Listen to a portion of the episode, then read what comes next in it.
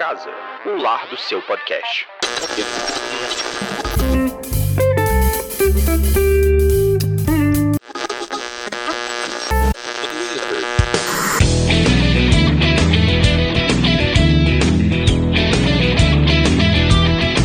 Entrando no ar mais um episódio do Pode Ser Saudável, o seu podcast da Iniciativa Saudável. Aqui você encontra informações sobre tudo o que engloba o estilo de vida saudável. No programa de hoje temos aqui Hélio Haddad Filho. Ele que é médico, ginecologista obstetra, especialista em reprodução humana, mestre em ciências da saúde, professor da UFLA e nas horas vagas, aquele cervejeiro artesanal. Seja muito bem-vindo, Hélio.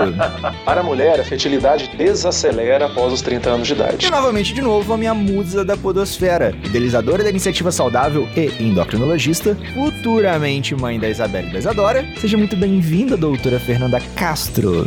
Quem sabe depois da pandemia a gente tenta. De uma maneira bem segura e bem saudável. Pois é, você tá grávida de gêmeos? Não, por isso que ele falou futuramente. Ué, mas futuramente pode ser daqui a um mês, não. Não, não tá gestante, não. Eu vou esperar a gravação da nossa live pra eu poder decidir quando eu vou ah. engravidar, entendeu? Eu tô enrolando tem uns três anos. É, agora vai ter uns meses também que você tem justificativa, viu? e eu sou Felipe do Carmo, aumente o som porque tem muito conteúdo novo chegando para te mostrar que você pode ser saudável. Então vamos lá, no nosso papo saudável de hoje a gente vai fazer aquele super papo saudável sobre gravidez. A gente está vivendo num momento tão pandêmico, tão singular, principalmente nesse século, e vamos trocar uma ideia, será que é o melhor momento para engravidar? Será que é melhor esperar? Ah, eu tenho dificuldade para engravidar, eu tenho ovário policístico, aquelas dúvidas que as mulheres sempre levantam. O Dr. Hélio tá aqui, a doutora Fernanda também, e a gente vai trocar aquela ideia super saudável sobre o assunto para poder esclarecer e acalmar as mamães, as futuras mamães e as mulheres que desejam engravidar. Mas primeiro, vamos lá, nessa nova etapa, nessa nova fase e como presente de aniversário para os senhores ouvintes que nos acompanham, Estamos cheios de novidades. Eu já tô falando já tem um tempo que as novidades estão chegando, que as novidades estão vindo e elas enfim chegaram, senhores ouvintes. Sim! Novidade número 1. Um, transformamos as nossas lives em livecast. Vocês pediram, tá demorando para poder soltar todas, mas a gente tá no processo de produção. A segunda live, o livecast, já está no ar sobre bebidas alcoólicas. A Nanda respondeu algumas dúvidas que vocês mandaram para ela nessa livecast. Novidade número 2, senhores ouvintes ouvintes. Essa é especial, essa é rebelde, essa é visceral. Se você tem amigos DM1, se você tem familiares DM1, ou se você é DM1, recomendo que escute Rebeldes com Causa. Lá você não vai encontrar histórias fantasiosas, perfumadas, bonitinhas. Lá você vai encontrar a boa e velha vida real, com histórias reais, sem romantismo, nada daquelas histórias perfumadas ou fantasiosas. Apenas a vida real de pessoas normais que convivem com diabetes tipo 1. Deixa o perfume para poder passear. Lá eu quero é revoltas. Sigam nas plataformas Rebeldes com Causa. Agora, recadinhos da consciência. É, galera, eu acho que só eu não recebi o e-mail que a pandemia acabou né? Eu não sei vocês, se alguém recebeu esse e-mail, me manda esse e-mail, me manda essa mensagem informando: olha, Felipe, pandemia tá suspensa, acabou, não tem mais problema nenhum. Porque aqui em casa eu não recebi esse comunicado, não. Então, assim, se cuidem. Não vou nem mais dizer fiquem em casa. É só se cuidem, não aglomerem, lave as mãos, passe álcool em gel, usa a máscara, porque ela te protege, protege os outros. Se liga, no dia que eu souber que eu estou com Covid, já tem 14 dias que eu estou contaminando aquelas pessoas próximo de mim. É, galera, se cuidem.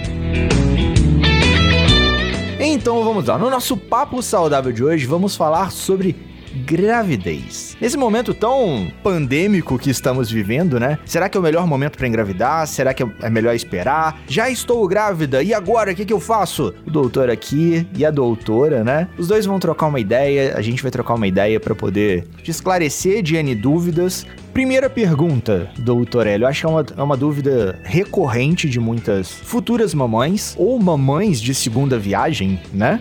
Doutor, engravidei, tô no meio da pandemia. E agora, o que que eu faço? Não precisa surtar, senhoras ouvintes. Tá? Bom, o mais recomendado no momento é que se adie a gravidez devido às incertezas que giram em torno dessa pandemia. Mas infelizmente isso não é tão simples. Muitas vezes, e isso nós obstetras temos observado cada vez mais, esses últimos três ou quatro meses, houve um aumento da incidência de gestações observadas nos consultórios. Não há ainda nenhum relato publicado sobre isso, mas muitos têm observado esse aumento realmente significativo. Ou seja, muitas pessoas ficando em casa hoje e ficando em casa os casais estão namorando mais, isso é saudável, né? Nós estamos falando aqui de vida saudável, então isso é totalmente saudável, mas infelizmente não sabemos se é totalmente saudável uma gravidez acontecendo agora. É claro, se já está grávida, procure o pré-natalista o mais rápido possível, é, pegue as orientações o mais rápido possível. Ainda não se há provas de que há problemas para a gravidez, acredita-se na possibilidade de haver problemas, como várias outras infecções, várias outras viroses, mas se você já está grávida, procure um médico. Ele vai te orientar e não precisa apavorar, não precisa ficar aterrorizada. É um território de incerteza, não ainda um território de total desespero. Eu lembrei agora aqui do episódio 35 que a gente gravou com a doutora Pilar, é gravidez na pandemia. E ela pegou e levantou isso, né? Que nessa pandemia, ou os casais iriam se reconciliar e, e procriar, ou eles iriam terminar. Então, pelo visto, acho que eles estão se reconciliando e procriando, né? É,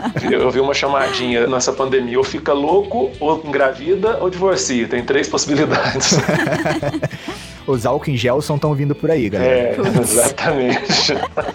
álcool em gel. Mas se a pessoa já engravidou, né, assim, o que ela tem que fazer é se prevenir mais ainda de não pegar coronavírus, né? Exatamente. Porque se conseguir não pegar, né, pedir pra família também se cuidar e tudo da melhor forma para realmente não ter esse risco que tem o potencial que você falou. É, então o primeiro passo seria não surtar. Ok, conseguiu não surtar, conseguiu não ficar desesperada, apavorada, passe a tomar todas as medidas que todos nós no mundo todo já estamos tomando, só que de maneira que eu falo, a gravidez é, ela é dupla, são duas pessoas, então as suas medidas devem ser no mínimo duplicadas, até triplicadas, quadruplicadas. Toda atenção é pouca e muita atenção para todos esses fatores, tudo isso aí que a gente tem evitado nesses últimos meses, a gestante tem que evitar mais ainda, tem que correr para tomar vacina para outros tipos de vírus, né? A vacina para influenza, ela não protege para o coronavírus, mas pelo menos está protegendo a gestante da, daquela gripe por influenza, onde às vezes ela iria para um hospital está ali no ambiente mais susceptível a pegar a infecção pelo coronavírus por uma gripe que não é corona. Então, a, vacinação para a gripe é, seria uma das primeiras medidas ali para gestante que começar uma gravidez hoje. É, e essas pessoas que engravidaram provavelmente são mulheres que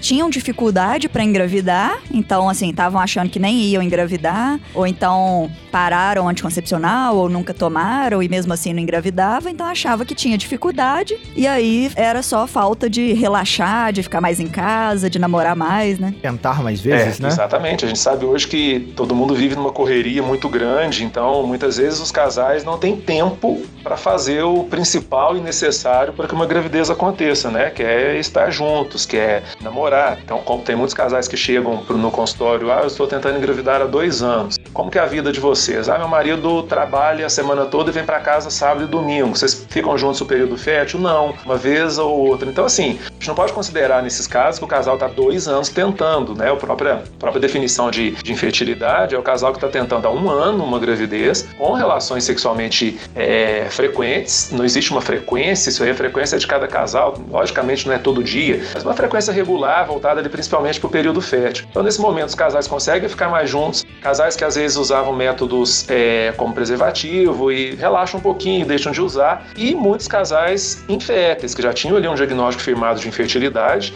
mas infertilidade não significa esterilidade. A infertilidade é uma redução da taxa de fertilidade por inúmeros, dezenas de motivos. E às vezes um tempo a mais, uma frequência de tempo a mais juntos é suficiente para aquela gravidez acontecer. Mesmo às vezes o casal achando que não vai, que não vai conseguir. É, é esses dias eu estava escutando um podcast e, e me fez lembrar que isso relaxa, né? Que o consumo de filmes e séries aumentou muito no Brasil, que o consumo de vinho aumentou muito no Brasil, as vendas de máquina de fondue, tipo umas fritadeiras mais saudáveis, de uma pranchinha de petisco, como se fosse aquela de bar para fazer em casa, aumentou no Brasil, e o consumo de músicas românticas no Spotify aumentou no Brasil. Assim, pô, tá feito ali aqueles jantares românticos diariamente, né? Então, o cenário tá propício para isso quase. Exatamente, como a gente tem observado o número de gestações aumentando, e o mais interessante é que a maioria dessas gestações nesse período são não programadas. Uma das coisas que nós perguntamos para o paciente, você programou essa gravidez? Isso é importante. do ponto de vista psicológico da gravidez e do ponto de vista até físico, biológico da gestação. A gravidez não planejada, não programada, ela tem muito mais repercussões negativas e índice de complicações do que aquelas gestações programadas. E a maioria dessas, no momento, tem sido não planejadas, não programadas. Tem aquelas pacientes que tentavam e não conseguiam, que porventura engravidam. Essas estão muito felizes, apreensivas, mas muito felizes. Mas o número de gestações não programadas realmente aumentou muito. É, não, hoje eu atendi uma paciente, tem namorado, e a ginecologista tinha passado um anticoncepcional, segundo ela, para regular a menstruação. Só que na última consulta ela tinha falado que tinha uma menstruação regular. Então eu imagino que tenha sido para evitar engravidar mesmo. Então, porque tomou uma pílula do dia seguinte, aí desregulou, né? Aí ela tá assim: não, mas aí acaba a cartela agora essa semana. Eu tô assim: não, continua tomando, não para não. Tipo, vamos continuar tomando para não engravidar agora não.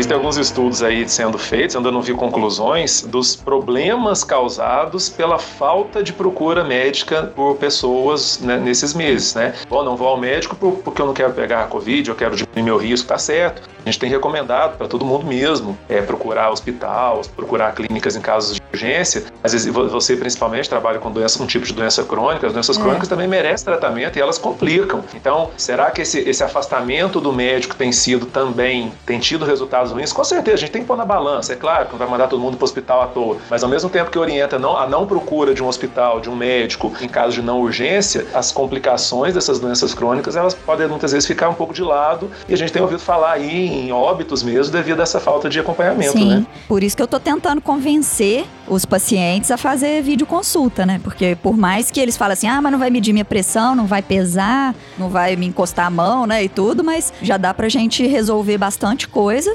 Principalmente porque hoje em dia muitos pacientes têm os aparelhos em casa, né? Tem uma balança, tem um aparelhinho de pressão, já faz essa dosagem da glicemia, por exemplo, ou então o laboratório pode ir em casa colher os exames. E isso pode ser feito também, às vezes, com metade das consultas das gestantes, por exemplo, né? Fazer por, por forma virtual. Isso, e é isso até que a Federação Brasileira de Ginecologia Obstetrícia e outros órgãos, outras entidades têm recomendado. Nós não podemos abandonar a gestante. Gestantes nunca foram abandonadas. Aqueles primeiros 15 dias de pandemia, aquele caos que a gente não sabia o que, que acontecia com com o mundo, nós demos uma diminuída, mas logo após esses 15 dias, para as gestantes, praticamente tudo se normalizou. Tenho atendido, atendi, tenho atendido muitas consultas online, tento mesclar as consultas online com as presenciais, não dá para ter duas online seguidas, porque a gente precisa ver paciente. Então, é uma coisa que, que nós nunca imaginamos que um dia pudéssemos fazer, que é uma consulta sem ter o contato, o toque ali na paciente, o exame físico, né? A gente está tendo que se adaptar uhum. para proteção da própria gestante. E no pré-natal tem algumas consultas consultas que dá para fazer isso, principalmente no início, é, onde a gente se baseia mais em resultados de exames. As próprias pacientes que querem engravidar, elas não necessitam obrigatoriamente de exames físicos ali na primeira consulta.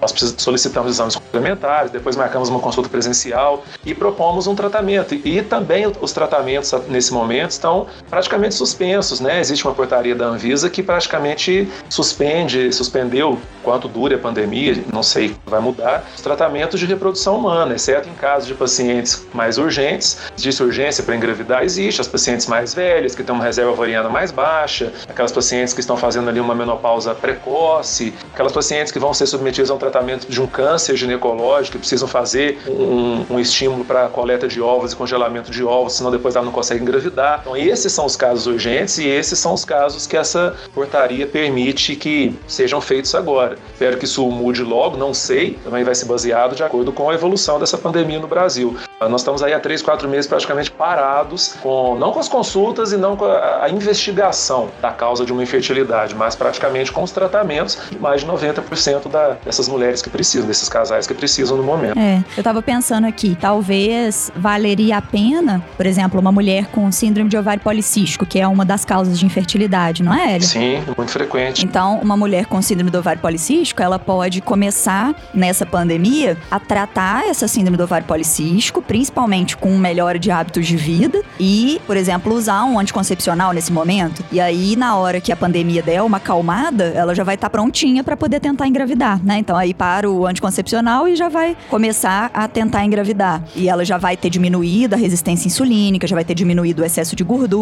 né? Já vai ter reeducado a alimentação, pegado o hábito de fazer atividade física e com isso vai ficar tudo muito mais saudável e mais fácil de engravidar. Exatamente. Essas consultas de infertilidade, elas muitas vezes são necessárias várias consultas e muito tempo até que se consiga efetivamente se indicar um tratamento e se conseguir a gravidez. Então tem muito chão pela frente numa primeira consulta de uma mulher que está acima do peso, que tem acima de ovário policístico, que tem ali essa insulina. Ela tem muito chão para andar até ela estar apta em condições ideais. É claro, a, a condição perfeita talvez nunca vá, vá existir, mas as condições ideais. Eu sou muitas vezes assim contra aquela paciente que está muito acima do peso e que é orientada, não, enquanto você não perder 30 quilos, você não engravida. Isso às vezes nunca vai acontecer. A gente tem que, né, você trabalha muito sim. com isso também, a gente tem que ter o pé no chão e saber a realidade sim. de cada pessoa. Vamos orientar sim, vamos torcer e, e, e, orientar a mudança dos hábitos de vida, porque a gente sabe que tem muitos estudos que mostram que a mudança de hábitos de vida tem o mesmo resultado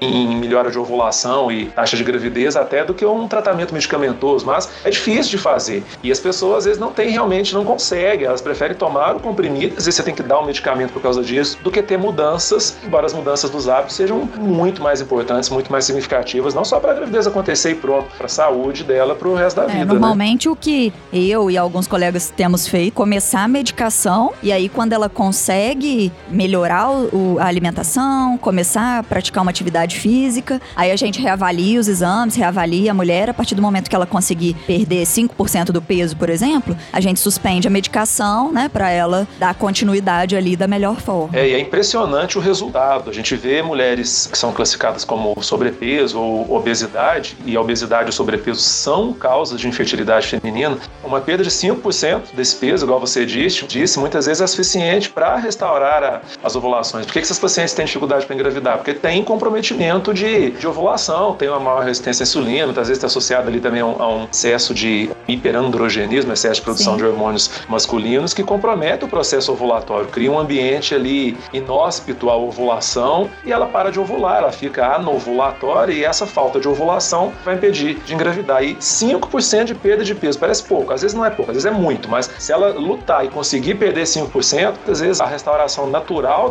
das ovulações e ela engravida espontaneamente, sem necessidade de fazer nenhum tipo de tratamento. É, e a síndrome do ovário policístico é muito frequente, né? A, a literatura mostra que de 5 a 10% da população feminina em idade fértil tem a síndrome do ovário policístico. Então, mais ou menos uma, em, uma a cada 15 mulheres, né? É, é, o distúrbio endocrinológico mais frequente associado à infertilidade é a, a síndrome dos ovários policísticos. Na maioria das vezes é acompanhada com resistência insulínica, né? Mesmo quando não tem excesso de peso. Exatamente. Em quase metade dos casos, às vezes um pouco menos, às vezes um pouco mais, depende de cada estudo, mostra que tem associação com a resistência à insulina. E a gente tem que acompanhar essa paciente não só pensando na gravidez, são pacientes que, né, você lida também muito com isso, que tem riscos cardiovasculares cardiovasculares maiores, tem riscos de síndrome metabólica, então é uma paciente para ser acompanhada para o resto da vida. E muitas vezes essas pacientes, às vezes o contrário, elas são rotuladas e, e, e categorizadas ali como portadoras de ovário policístico, de ovário policístico, e chegam no consultório aterrorizadas. Uma menina de 17 anos chega falando que ah, eu fiz um ultrassom e o médico falou que eu tenho ovário policístico, eu nunca mais vou poder engravidar, o que, que eu faço? A gente sabe hoje, pelas próprias definições de, de síndrome de ovário policístico, a última atualização da Sociedade Sociedade Europeia e da Associação Americana, não existe síndrome ovário policístico em adolescente menor de 18 anos. Não existe. Se você, ela pode ter características e pode um dia, após os 21, de se realmente desenvolver, e você confirma ali. Mas ela, essa, essa menina está passando por distúrbios endócrinos que são comuns, distúrbios hormonais que são comuns, que muitas vezes isso vai passar e vai normalizar. Aí a menina com 18 anos já carrega aquele trauma para a vida toda, que ela vai ter dificuldade para engravidar. Isso estigmatiza, então a gente tem que ter muita atenção nisso aí, para parar com essa mania que, que a gente tem, todo mundo tem, às vezes inconsciente, de, de rotular a pessoa com uma doença e que às vezes ela nem tem isso, né? É, a gente tem que pedir para os ultrassonografistas se atualizarem, porque, é. assim, muitas a gente tem que refazer esse diagnóstico, né? Porque vem com diagnóstico lá desde o início da adolescência, às vezes não tinha nem dois anos de de que tinha é, menstruado pela primeira vez, né? Dois anos da menarca, e mesmo assim já É. vem com esse rótulo de sí- síndrome do ovário policístico, 10 anos tomando anticoncepcional, e, e acaba que assim, você vê se não tem o risco de, de gravidez nesse momento, se não tiver,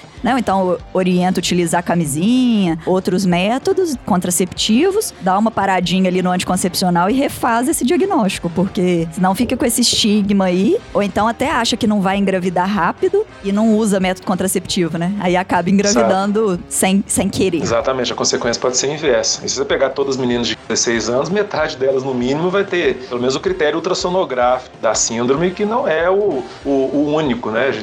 São critérios clínicos, laboratoriais também, além da, Uhum. daquela imagem. Mas a síndrome de ovário policístico é, é realmente muito comum, muito comum, e a gente tem que explicar. A gente tem que ter paciência e, e explicar. Se, o- se, se foi explicado errado, se foi rotulado de forma errada, não vamos, não vamos também é, criticar quem fez isso e xingar. Eu não quero nem saber quem que falou, o que, o que que falou. A gente dá a, a- nossa explicação e isso funciona, né? Isso funciona de uma maneira tão, tão- é tão gratificante. Você, você leva ali 20 minutos explicando e desenha, escreve, mostra, o paciente entende. Então, às vezes a gente consegue acabar com aquele rótulo que ela teve. É difícil. A gente sabe que, infelizmente, que as, as, as experiências negativas que a gente passa, elas são muito mais impregnadas no nosso cérebro do que as positivas. Às vezes, tirar uma negativa é muito difícil. Precisa de várias positivas para você conseguir superar uma negativa. É assim, estudos de neuropsicologia mostram isso muito claramente hoje. Mas a gente tem que tentar. Às vezes ela não vai é, entender aquilo da primeira vez, ela vai para casa, ela vai pensar, você dá fontes de pesquisa para ela.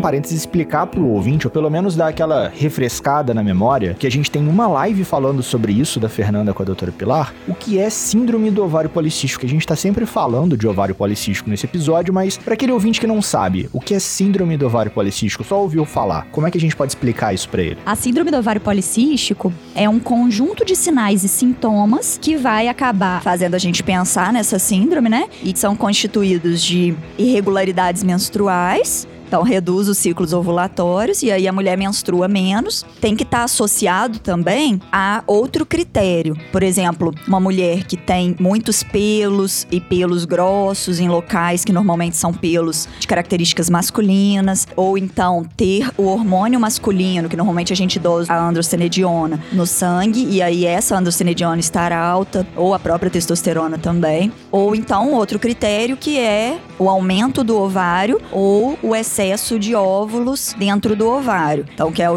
o chamado ovário micropolicístico, normalmente, né? E esses critérios, normalmente precisa ter dois, né? Desses três aí que a gente falou. Então, irregularidade menstrual, os ovários com cistos e a tendência a ter ou hormônio masculino aumentado ou pelos, acne, alguns critérios que mostram que ela tem esse androgênio, né? Aumentado. A síndrome de ovário policístico, a SOP, né, a gente chama a sigla SOP, na verdade, ela é uma síndrome genética, né? São, hoje já são identificados alguns genes específicos, existem alterações de modo a desregular o eixo hormonal feminino, o eixo que regula a ovulação. Então ela para de, de ovular, ou ela passa a ter ovulações muito esporádicas. E é isso aí mesmo. São, três, são esses três critérios, ou uma irregularidade menstrual, ou uma alteração dos níveis de, dos hormônios masculinos, tanto por exame de sangue quanto às vezes por sinais clínicos mesmo, excesso de pelo e espinha, e pelo achado no ultrassom dos ovários policísticos. Então, só achar ultrassom, a ultrassom os ovários policísticos não é diagnóstico da síndrome. A síndrome tem que ter duas, tem que ter ser isso,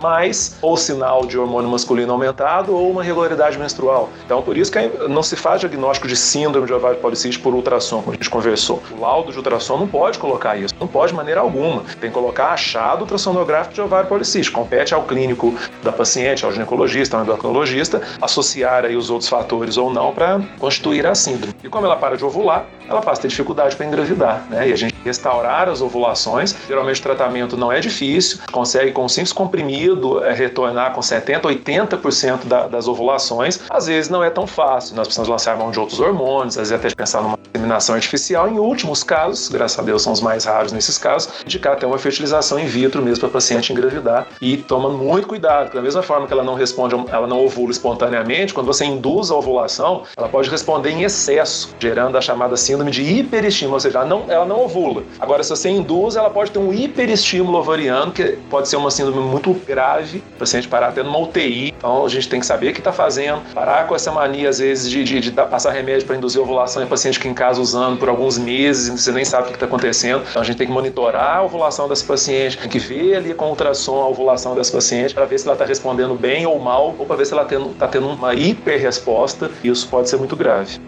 Então, assim, só para ver se, se eu entendi, o ovário policístico, esse é como se fosse no ovário começou a ter várias verruguinhas nele e essas verrugas começam a atrapalhar o seu funcionamento, a sua produção de hormônio, e isso vai acarretando N outras dificuldades de engravidar. É mais ou menos o contrário. Você ah, é? enxergar os ovários policísticos no ultrassom é a consequência de um distúrbio hormonal que a paciente tem. O que é um ciclo menstrual normal? O ciclo menstrual normal consiste em você tem um ovário cheio de pequenos cistos chamados folículos. Todo mês um folículo cresce e rompe, liberando o óvulo. E aquele folículo depois regride e desaparece. A mulher que tem a síndrome de ovário policístico, ela tem uma dificuldade por uma disfunção hormonal em que esse, no crescimento desse folículo e no rompimento desse folículo. Então aquele folículo cresce um pouquinho e fica parado ali no ovário. Depois vem outro crescendo, para. Então quando a gente faz no ultrassom, a gente vê um ovário cheio de muito, um número muito maior de folículos do que deveria ter, exatamente porque eles cresceram e não sofreram sofreram a ovulação, entendeu? Entendi. Então, esses ovários alterados são consequência da alteração hormonal. São consequência. Primeiro altera os hormônios, depois aqueles cistos vão se acumulando. Então, ele, ele não é a causa. Você vê o ovário cheio de cisto, aquilo não é a causa da dificuldade. Aquilo é a consequência do distúrbio de ovulação que a mulher tem. E aí, os, os ovários vão encher de pequenos folículos. Na verdade, isso não é cisto. Isso é erroneamente chamado de cisto, mas ficou, ficou convencionado chamar de síndrome de ovários polimicrocísticos, ou seja, seja, ele tem muitos pequenos cistos, só que não são cistos, são folículos e um número muito maior do que o normal. É, não é só isso, né? Não é só o ovário policístico, tem os outros dois pontos que a gente falou. Essa alteração hormonal, como você disse, né, tem uma tendência genética e dependendo dos hábitos de vida dessa mulher, pode aumentar a chance dela expressar essa genética dela, né, de ter o fenótipo ali mesmo da síndrome e alterar todos os hormônios dela. Então não altera só o hormônio do ovário, né? Não é só o hormônio que o, que o cisto produziria ali, né? Que o, que o óvulo produziria. É o hormônio. São vários hormônios no corpo da mulher que são alterados. E esses hormônios também acabam aumentando o risco dela ter várias outras doenças. Assim como essa alteração hormonal da síndrome do ovário policístico, a gente também pode ter outras alterações hormonais que dificultam a mulher engravidar. Então, por exemplo, o diabetes mal controlado, o hipotiroidismo. Um terço dessas mulheres tem intolerância a carboidrato, né? 6% delas vão desenvolver diabetes um dia no futuro. Então é mais relacionado aí ao, ao excesso de hormônio masculino e a, a resistência à insulina são as principais alterações, principais fatores aí que podem comprometer a saúde dela né, no futuro, além da, além da própria infertilidade. Então não é pensar só na fertilidade. É, eu encaminho para os meus colegas endocrinologistas para ajudarem no acompanhamento dessa paciente contra essas doenças metabólicas aí. Atendimento interdisciplinar, né? O... Exatamente.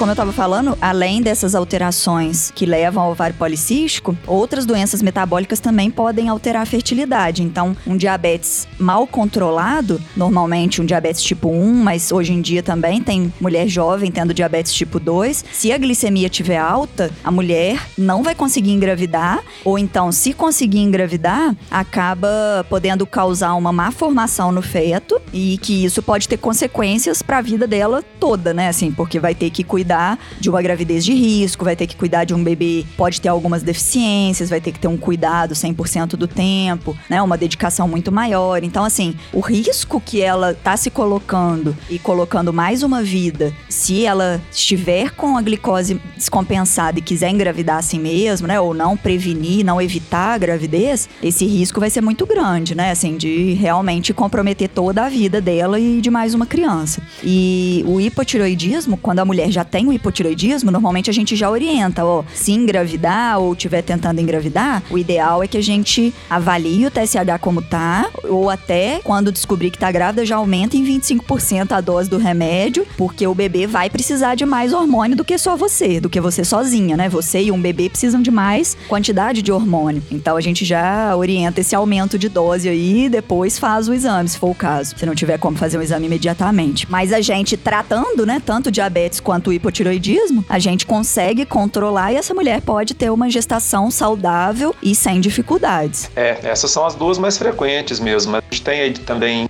Muitas vezes a gente se depara com doenças da paratireoide, da suprarrenal principalmente. Muitas vezes, uma disfunção de ovulação, até às vezes uma suposta síndrome de ovário policístico, é causado por um distúrbio na suprarrenal. Então, Verdade. quantas vezes aparece uma paciente com hiperplasia congênita de suprarrenal, onde você faz uma indução de ovulação, mas usando ali um corticoide junto, você muda o protocolo de indução voltado para aquela paciente para corrigir o problema que ela tem, e ela engravida, e às vezes ela engravidando, ela tem que usar o medicamento também durante a gravidez.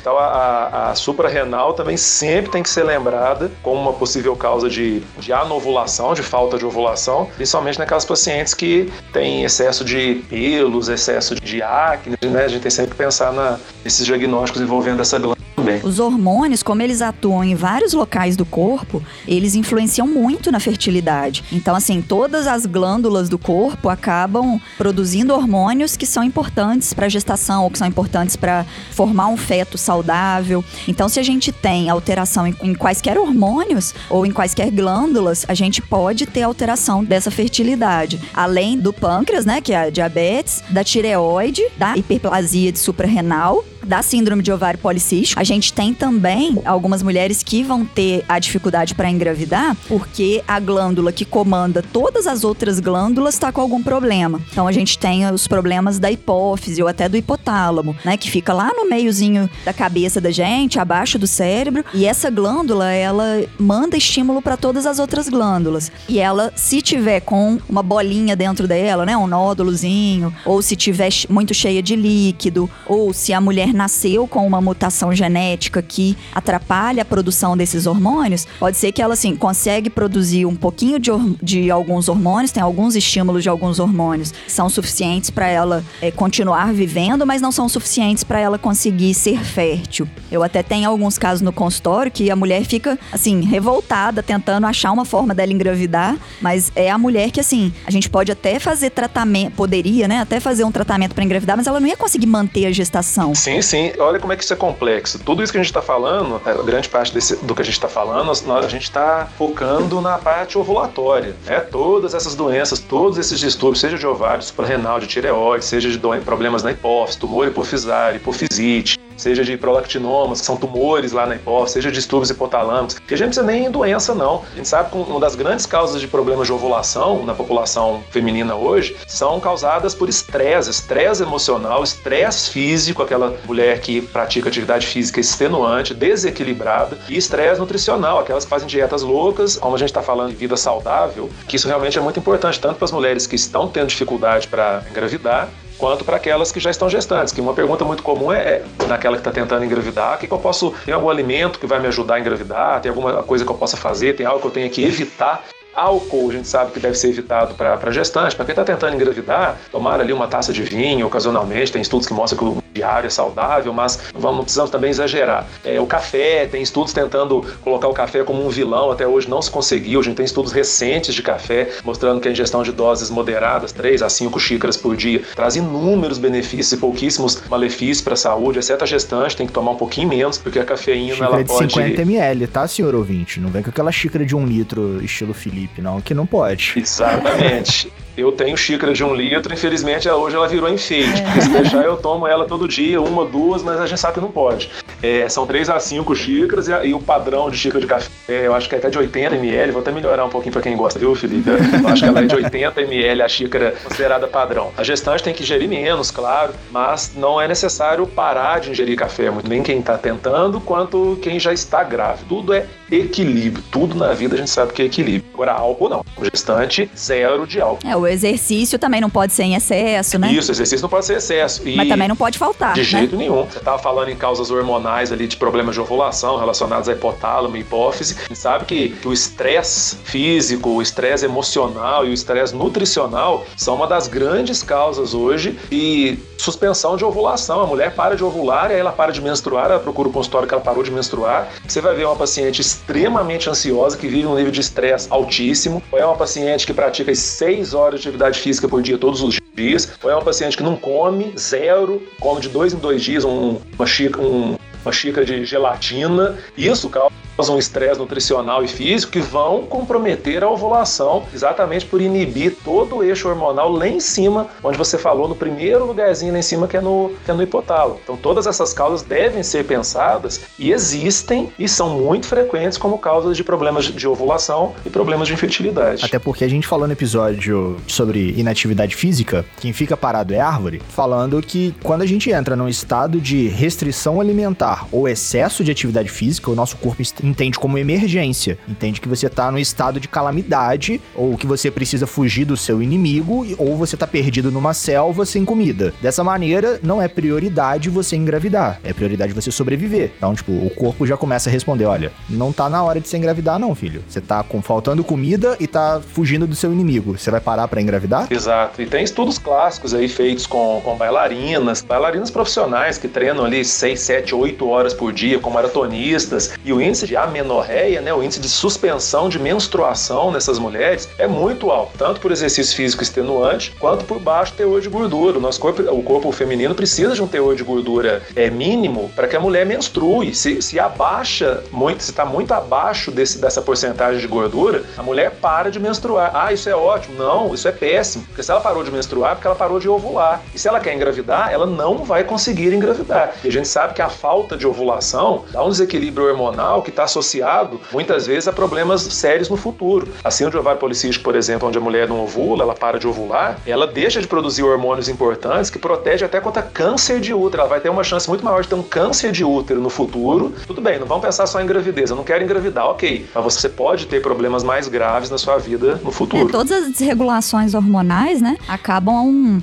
antecipando problemas que às vezes a pessoa só ia ter lá com 80 anos, né? Acabam antecipando a morte da pessoa também em alguns anos. Ou nem ia ter, é, né? ou nem ia ter. Acabam aumentando o risco de ter uma osteoporose, por exemplo, e aí fraturar um osso, porque na maioria das vezes suprime o, o, o estrogênio, né? Então a gente tem aí não só para engravidar, mas as disfunções hormonais estão ligadas a toda a vida da mulher. E a gente consegue identificar essas disfunções hormonais, na maioria das vezes, com exames de sangue simples, né? É lógico, não são os que a gente pede de rotina, mas alguns específicos a gente pode pedir para essa mulher que está querendo engravidar. Com né? certeza. Né? E esse diagnóstico de, ah, eu vou, eu vou poder afirmar para aquela paciente que ela está tendo dificuldade, que ela parou de menstruar e porque ela está ansiosa. No, isso é diagnóstico de exclusão, claro. Eu vou ter que eliminar uma série de outros, outros fatores, uma série de outras causas primeiro, a gente poder concluir que a causa é simplesmente um estresse. Ela passa a ter hábitos mais saudáveis de vida, ela passa a cuidar da sua saúde mental. É a importância, gente. Não é, não é apenas uma saúde física. Saúde não é só física. Hoje, cada vez mais, a gente consegue saúde física muito fácil.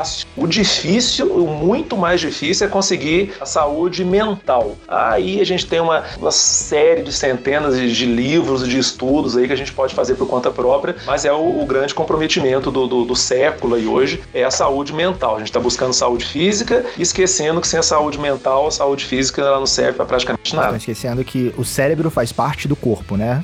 a mente é uma parte do seu corpo. A saúde mental ela determina em muito a nossa saúde física. Então, estão interligados, né?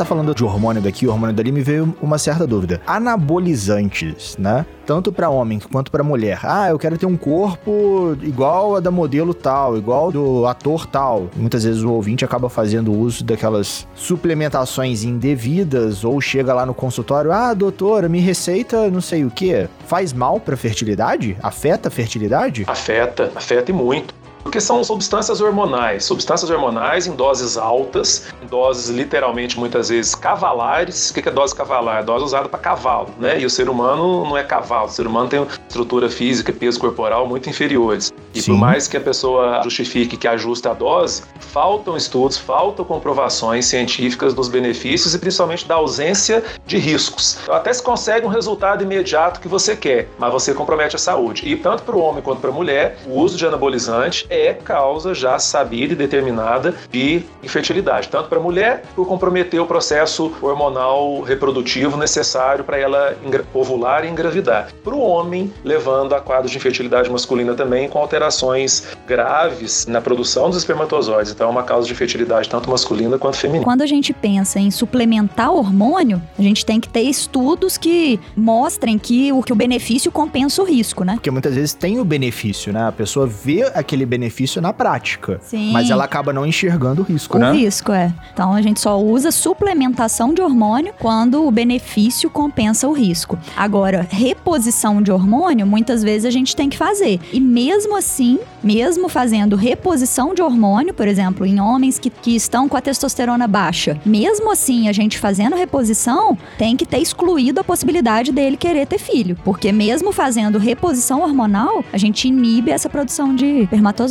Oh. É. Então, por exemplo, às vezes eu tenho pacientes que têm hipogonadismo, que é quando produz pouca testosterona, só que ele ainda produz espermatozoide. Ou então pouca quantidade, mas ainda assim ele tem espermatozoides, ele consegue engravidar a esposa, por exemplo. E aí, só que para evitar complicações a longo prazo, evitar problemas de coração, evitar obesidade, evitar a própria osteoporose, para ele conseguir ter a masculinidade dele de novo, ele precisa repor essa testosterona quando tá muito baixa. Só que ele vai perder a fertilidade. Interessante. É, são situações diferentes, eu concordo completamente. Existem casos onde distúrbios é, de saúde, distúrbios, doenças hormonais, onde você precisa repor, porque a ausência daquele hormônio é mais maléfica do que a reposição, mesmo que a gente saiba dos riscos e benefícios. Você repondo, você está proporcionando mais saúde para o paciente do que ele ficar sem. Agora, o, a grande questão e o grande dilema que existe hoje é o uso recreativo, é o uso, bom, eu não preciso, eu quero usar para ficar forte. Fins estéticos, né? É, isso a gente vai ficar um mês discutindo, vai ter gente que vai defender todas as posições, mas é bem claro em dizer, e a literatura está aí mostrando, que é controverso por quê? Porque faltam realmente dados que é, apoiem apenas os benefícios. Tem benefícios, mas existem muitos riscos e os riscos são desconhecidos, então o uso recreativo ainda não é, não tem apoio aí da literatura científica. É, tem muita gente que acha que, ah, não tem estudo, não significa que eu não posso usar, mas não tem estudo porque os estudos nos animais não dão certo, né? O ratinho morre, então não pode passar para o estudo com homem, né? Com ser humano. Então a gente não tem indicação de usar, porque não passou nos estudos. Não é que não tem estudos, tem estudos. Só que os estudos pararam na fase 2 ali, né? Na fase dos animais e não não pôde passar para a fase 3, que é com os seres humanos, porque não foi seguro para os animais. E por mais que tem gente que justifique, né? Ah, mas o ser humano é diferente do animal. Só que todas as medicações têm que ser seguras seguras para os animais mais próximos, assim, de genética, de consequências, de hormônios, né, dos homens, para o comitê de ética autorizar esse estudo ser feito em animais. E mesmo os estudos observacionais, né, assim, que observaram pessoas que utilizaram de forma recreativa, mostraram que diminui o número de anos de vida, mostraram uhum. aumento uhum. de infarto, de câncer de fígado. Então, assim, não vale a pena ficar utilizando as chamadas bombas, né, os anabolizantes, que são hormônios derivados aí da testosterona, de forma de,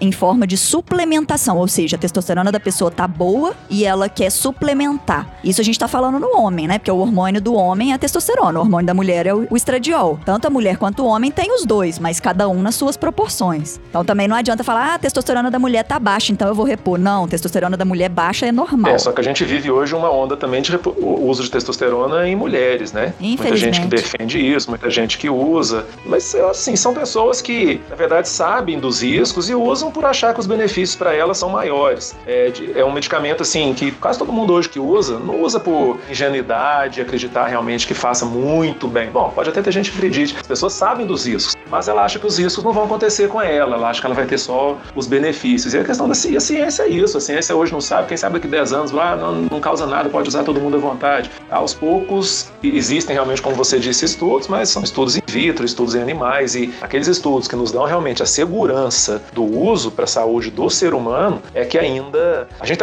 está tá vendo isso hoje com o Covid, né? Quantos estudos com medicamentos, ah, pode usar isso, tal, tal remédio funciona, tal remédio não funciona. Ah, mas aquele estudo mostrou. Aí você vai analisar todo o estudo e ver que o estudo é cheio de falha. Você não pode ler só a conclusão. Você tem que ler e analisar criticamente tudo para você ver teve falhas, ele foi feito de maneira certa, convenceu? Não. Do ponto de vista científico, não convence. Isso a gente tem hoje uma enxurrada, né? São centenas de artigos aí de publicações relacionadas à Covid. Então, estudo é o que mais falta. Agora, analisar criticamente e ver realmente se aquele estudo nos traz segurança no uso do tal medicamento, aí é uma situação bem diferente. Senhor ouvinte, a gente está estruturando um podcast sobre como que a ciência é feita. Né? A gente está pegando realmente cientistas, pessoas que fazem a ciência acontecer, para explicar de uma forma bem tranquila para você como que a ciência é feita, mostrar como é que é um passo a passo, para você realmente se inteirar e começar a entender quando um jornal te fala alguma coisa, quando você vai receber aquele vídeo no WhatsApp te falando que foi feito um estudo, mas você começar a ter essa, esse senso crítico, né?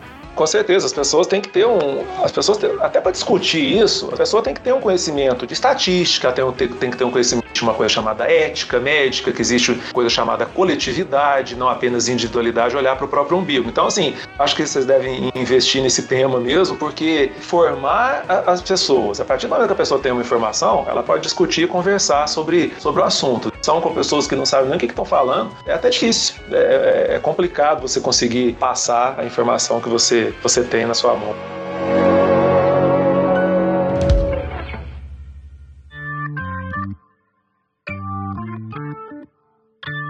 Existe algum percentual de, ah, vou fazer uma fertilização in vitro, de ter gêmeos, trigêmeos, quadrigêmeos ou octopus? É, existe a chance de gemelaridade nesse tratamento. São três modalidades básicas de principais de tratamento. Primeiro, a indução de ovulação. Nós vamos usar um medicamento que vai melhorar a ovulação daquela paciente, vai aumentar o número de óvulos que ela vai produzir naquele mês. Nós temos que fazer um monitoramento ultrassonográfico para ver quantos ovos ela vai liberar aquele mês, para ter uma segurança no tratamento. Esse tratamento, quando a gente consegue um número grande de ovos, mais do que 3, 4 ovos, aumenta muito a chance de gravidez gemelar, trigemelar, e às vezes a gente tem que até barrar, falar, opa, vocês não podem podem ter a relação esse mês, porque você teve seis ovos na sua indução de ovulação. Segurança é ter até dois, até três. Numa inseminação intrauterina é a mesma coisa. A inseminação nós vamos induzir a ovulação, nós vamos monitorar, programar o momento exato da ovulação. Só que o casal, ao invés de ter a relação sexual em casa, o casal vai para a clínica e o homem colhe o sêmen dele. Os espermatozoides são trabalhados pela, pela bióloga, são preparados e esses espermatozoides são colocados lá dentro do útero. Então encurta o trajeto que os espermatozoides têm que percorrer, fazendo com que chegue um número maior de espermatozoides ao redor do óvulo. Então, se tem mais do que 3, 4 óvulos naquele mês sendo liberados, a gente tem que muitas vezes também bloquear o tratamento. Olha, não vai ser feita inseminação e vocês não vão chegar nem perto um do outro em casa porque o risco de uma gravidez é, múltipla é grande. Já com a fertilização in vitro, né, é o contrário que a gente pensa. Então, uma fertilização in vitro, a chance é maior de gêmeos. Não é. Na fertilização, nós vamos retirar todos os óvulos do corpo do, dos ovários da mulher, no laboratório fazer a, a, fertilização. Aqueles embriões crescem por cerca de cinco dias, ser transferidos imediatamente ou podem ser congelados para uma transferência futura. E existe um limite, por lei, hoje no Brasil, em todos os países, cada país é de um jeito, de número de embriões que podem ser transferidos. A mulher até 35 anos, a gente pode transferir é, até dois, apenas dois, exatamente para se evitar esse risco. É, até 37, 37 a 40 a gente pode transferir três e mais de 40 a gente pode transferir quatro. Por que, que vai aumentando? Porque a chance vai diminuindo. Então a gente pode aumentar o número de embriões transferidos numa mulher mais velha, mas não numa mulher mais nova. Aí a gente tem um limite de até dois, exatamente para se evitar o risco da gestação múltipla, que é muito grave, que é um risco de vida para mãe e para bebês, né? O objetivo é sempre evitar riscos, né? Exato. O objetivo é mãe e filho saudáveis em casa, binômio mãe e filho saudável em casa. E o objetivo é um. Ao contrário do que se pensa, ah, que lindo, três, está esperando trigêmeo. Lindo para os outros que estão vendo de fora. Não tem nada de lindo. Não tem nada de lindo para a mãe, para a gestante, nem nada de lindo para o obstetra que acompanha aquela gestante. Então, o, o sucesso do tratamento é um bebê crescendo dentro da barriga e um bebê nascido em casa com a mãe. Dois acontece? Acontece. Três acontece? Muito raro, mas pode acontecer. Menos de 1% de chance. Hoje, com esse limite aí, pelo que o Conselho Federal de Medicina tem como, como normas, como é, regulamentações hoje.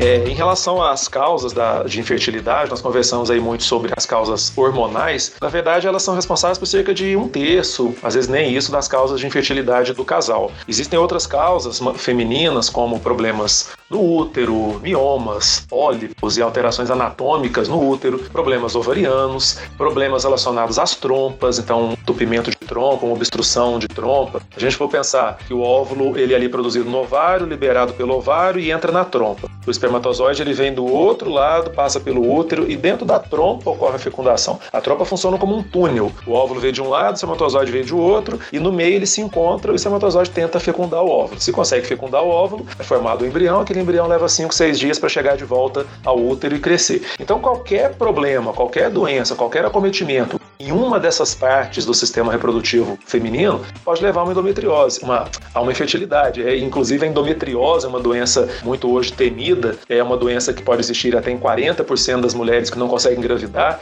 A sempre tem que pesquisar endometriose. Infecções ginecológicas são causas frequentes de problemas para engravidar. E aí a prevenção ginecológica é importante para a fertilidade, sim, doenças sexualmente transmissíveis causadas pela, pelo não uso de preservativos podem acometer as trompas, obstruir as trompas e levar no futuro a uma infertilidade, onde muitas vezes a mulher vai ter que fazer um tratamento de reprodução é, com uma fertilização in vitro por causa daquela obstrução da trompa causada por uma simples bactéria que foi transmitida por uma simples relação não protegida com preservativo que a pessoa muitas vezes acha que não vai acontecer nada com ela. Ok, ela não teve uma doença grave, mas ela pode se tornar infértil, ter que ser submetida uma fertilização in vitro no futuro por causa daquela infecção sexualmente transmissível. Mas aí, fazendo o tratamento desses, dessas alterações ginecológicas, aí a mulher pode voltar a ser fértil, né? Algumas vezes, né? Outras são definitivas, né? Isso, existem problemas anatômicos, como um mioma, como a existência de um pólipo, que é tipo uma verruguinha que cresce ali dentro do útero. Isso tem tratamento, isso tem tratamento cirúrgico e a pessoa pode ter restaurado a sua fertilidade. Agora, muitos comprometimentos de trompa, muitas mulheres que têm obstrução tubária, seja de um lado, seja dos dois lados, não há tratamento cirúrgico. É, aliás, a maioria dos problemas tubários de obstrução de trompa é, não são corrigidos cirurgicamente, não são corrigidos por nenhum tratamento com antibiótico ou qualquer outro que seja, e o casal tem simplesmente que escolher um tratamento de fertilização como a única chance para ele poder engravidar. É, existem também os fatores masculinos, né? Nós temos hoje muitos comprometimentos na produção de espermatozoide, aí entra cigarro, bebida alcoólica, e olha que interessante, muitos medicamentos, como alguns antihipertensivos, como alguns, o bloqueador de canal de cálcio, por exemplo, que é um tipo de antihipertensivo, como a finasterida, que é muito usada para ajudar crescimento de, de cabelo, né? tratamento de calvície.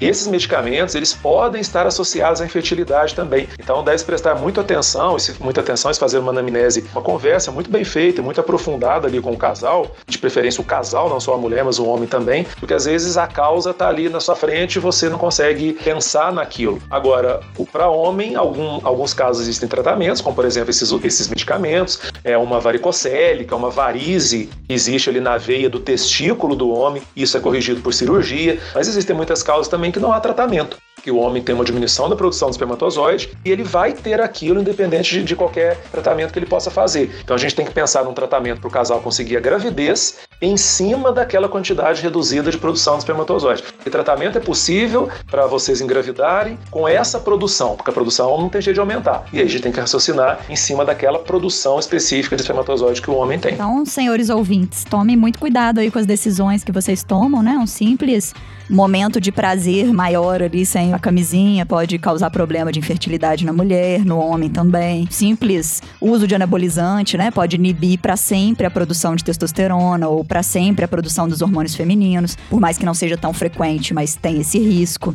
várias coisas que a gente toma, assim, as decisões, às vezes na juventude, podem influenciar na fertilidade a curto, médio e longo prazo. E é muito importante que o casal sempre esteja junto, o casal sempre esteja unido. Não é, infelizmente, muitas vezes acontece, um querer culpar o outro. Ah, eu já fiz meus exames, tá tudo ok, o problema é nele, ou então o contrário. Ah, é. A investigação sempre tem que ser nos dois, porque 15% dos casos de infertilidade é um fator misto tanto o homem quanto a mulher apresentam alguma dificuldade que possa implicar ou mesmo dificultar a gravidez. Então a gente nunca pode parar na investigação de um. Ah, eu investiguei o homem, está aqui o problema e deixa eu investigar a mulher. Não. A investigação deve ser feita para os dois, sempre simultaneamente. Então um deixa, ah, eu vou pesquisar, eu quero que a minha mulher faça primeiro, se não tiver nada eu faço o meu exame. Não, os dois têm que fazer, é impossível analisar individualmente. E quanto tempo esperar? Um ano. Um ano geralmente é o prazo para que, se o casal não engravida, a gente pelo menos faz os exames básicos procurando a causa. Em mulheres mais velhas, após 35 anos, a gente nem espera tanto tempo. O ideal, seis meses, né? Falando mulheres mais velhas, 35, mas infelizmente, para fertilidade,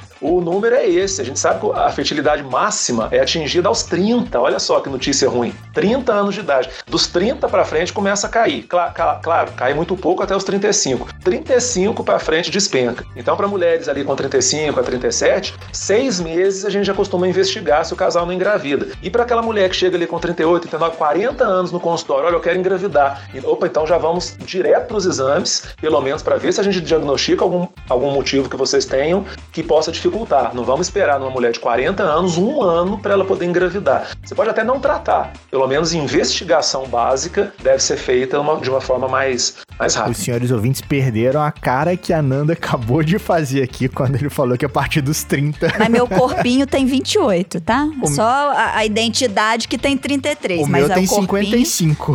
É, o corpinho do Felipe tem 55. Você viu que eu, corrigi, eu tentei corrigir o mais rápido possível, né? Quando eu falei isso, mulheres mais velhas. Olha aquela coisa, a hora que você vê, você já falou. Então o que, que você faz? Você apaga, não tem jeito. Vamos tentar consertar o mais rápido possível. Agora, é o que eu falo. Tem pacientes que chegam ali na minha frente com 40 anos de idade, parece ter 30. Eu falo, olha, infelizmente você tem cara de 20. Mas os seus óvulos têm 40 e as chances reprodutivas são baseadas nos óvulos, não tem jeito. Não sou eu que determinei, é, é assim. E hoje a medicina não faz mágica. Isso é importante todo mundo saber. Não espere ter 42 anos para procurar um médico que trabalhe com reprodução humana, porque ele vai ter uma mágica que você vai engravidar. Não. A chance de uma mulher de 42 anos fazer uma fertilização, que é o maior tratamento que existe, e ela engravidar com a fertilização, é 10%, às vezes nem isso. Então não existe mágica. Os óvulos envelhecem e qualquer que seja o tratamento, a não ser que seja uma doação de óvulos, isso existe, o tratamento depende dos óvulos daquela mulher. Agora, se ela vai fazer tratamento com doação de óvulos, ela vai receber um óvulo de uma outra pessoa para fazer a fertilização in vitro com esse outro óvulo, aí é claro, ela tem a chance da idade da outra pessoa que doou o óvulo. Aí, nesse caso, a chance aumenta, mas não é todo casal de mulheres mais velhas que estão dispostas a fazer esse tratamento de doação de óvulos.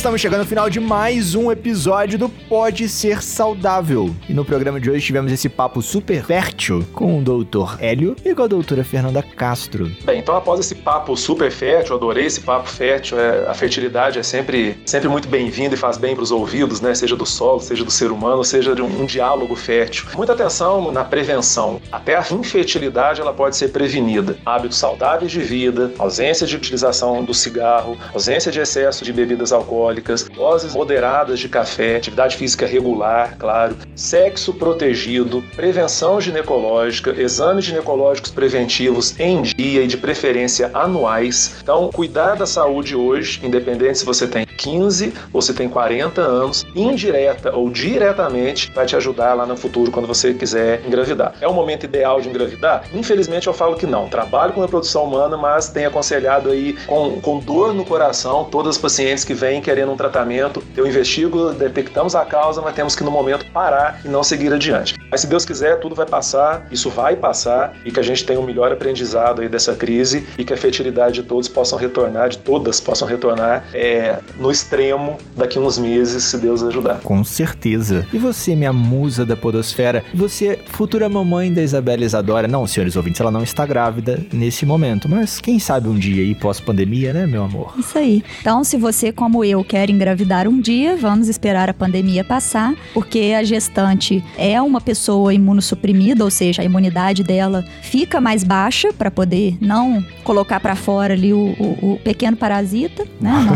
o feto, mas a gente precisa se cuidar aí, né? Evitar engravidar nesse momento para quando a pandemia der uma acalmada, quem sabe a vacina consegue dar uma protegida aí, a gente conseguir é, se permitir engravidar, né? Para quem já está gestante, se prevenir para não pegar o coronavírus, porque não sabemos as consequências, né? Se for possível trabalhar de casa, fazer os exercícios físicos em casa, ou pelo menos num local bem arejado, sem ter contato com muitas pessoas. Por mais que essas pessoas estejam se cuidando, a gente não sabe de, em que nível elas estão se cuidando, em que nível as Sim. pessoas da família dela estão se cuidando, né? E às vezes tem lá um adolescente ou uma pessoa revoltada que fala assim: ah, não, eu tô me cuidando, mas aí pôs o pé na rua, já arrancou a máscara, já encontrou com os amigos, que às vezes falam que estão se cuidando também, e aí um vai passando pro outro e chega na gestante. Então, o ideal é realmente ficar quietinha, vai estudar sobre a gestação, vai assistir umas lives, escutar uns podcasts, que a gente tá cheio de podcast aí pra pra gestantes e, e futuras gestantes. Muitos novos estão vindo. Tem texto também no Instagram, no blog, tem vídeo.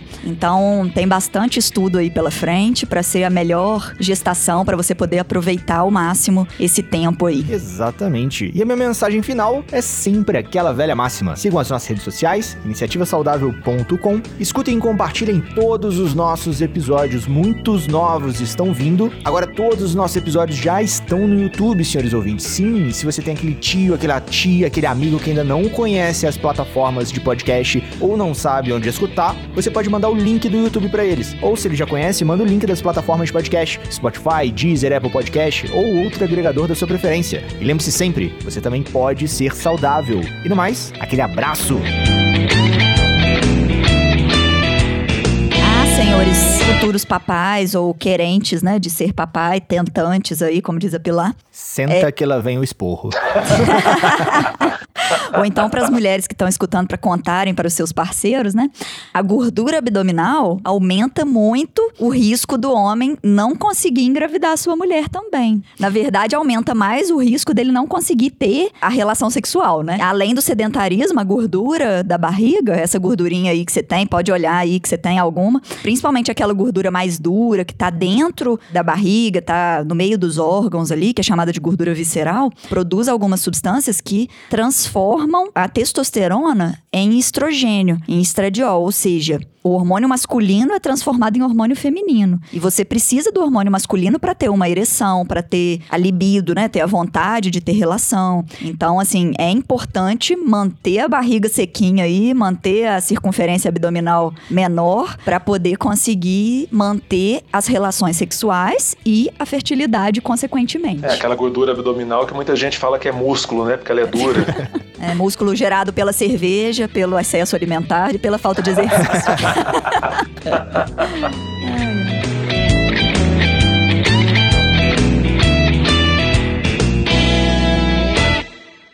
Esse episódio foi editado por Estúdio Casa, o lar do seu podcast.